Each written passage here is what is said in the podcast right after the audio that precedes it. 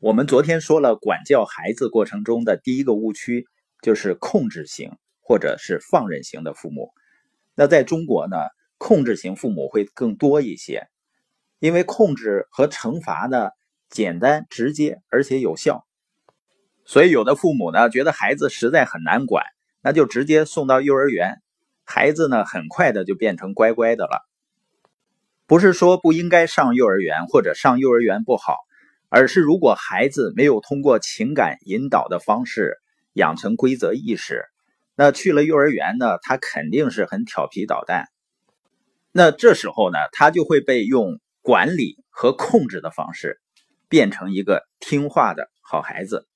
我有时候会见到那种六七岁的小男孩，你一看他那个样子啊，特别慈祥稳重，他会非常乖，非常安静。表现的呢比成年人还懂事儿，让我感觉呢这个孩子已经没有童年了，他直接就进入成年了。控制和惩罚呢短期有效，但是从长远的角度来说呢，这并不会让孩子成长为一个快乐的人。我们再看一下家长在管教孩子过程中的第二个误区，就是轻视、低估和否定孩子的感受。你比如说，有的时候孩子出门没走几步呢，他就不走了。你看他那个表情呢，他是想让你抱抱他。然后你问他的时候呢，他说：“爸爸，我累了。”往往我们会怎么说呢？你平时那么疯玩，精力最旺盛了，你怎么会累呢？当我们这样表达的时候，我们就在忽略他的感受。我们当然也知道啊，孩子不一定是累了。但可能是他想和父母腻一腻，或者呢，他想懒了，所以可以问一问：说你是真累了呢，还是懒了，还是就想和爸爸妈妈腻一腻啊？让爸爸妈妈抱一抱啊？让孩子表达出他真实的感受，然后呢，说我可以抱你一段，然后走到前面哪个地方，你下来自己走好不好？也就是说，不管孩子出于什么原因。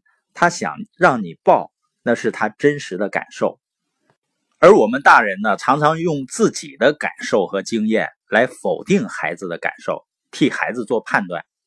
还比如说啊，孩子摔了一大跤，然后呢，马上上去说：“别哭，不疼，不疼，男子汉坚强。”你说这样说好像没错呀，这不引导孩子变得坚强吗？不怕挫折啊。有一年冬天呢，我和我媳妇儿出去。我背着他，结果呢，脚一滑，摔倒了，属于仰面朝天的摔倒的。我都听到我媳妇后脑勺摔到地上，咚的一声。那你说我应该怎么说呢？我说媳妇儿，别哭，不疼，不疼，要坚强一些。我要这么说，他是什么感受？你觉得这是人话吗？所以这么表达呀，就叫忽视孩子自身的感受。如果父母对孩子经常用否定或者忽视感受的方法来对待他呢，这个孩子以后也感受不到别人的痛苦。你是不是经常见有的孩子把父母气得半死，最后还反过来讲说生什么气呀？至于吗？这就有可能是因为他小时候呢，你忽视他的感受，这样呢就会在人和人之间的沟通造成了非常大的障碍。心理学家曾经做过一个测试啊，他把很多人的脸画成简笔画，也就是说，这个人的表情画成简笔画，比如高兴啊，有点生气啊，画了很多。画一些简笔画以后呢，拿到学校里面，让人们看这个人是什么表情。结果发现一个很奇怪的现象，就是大量的那种在校园的小霸王。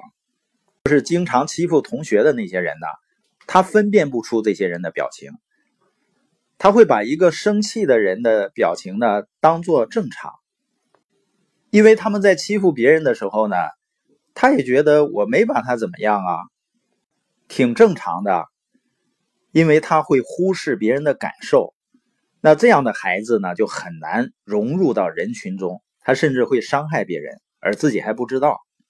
那我们今天播音的重点呢，就是不要轻视、低估和否定孩子的感受，这样呢，孩子以后就会成为一个具有同理心的人。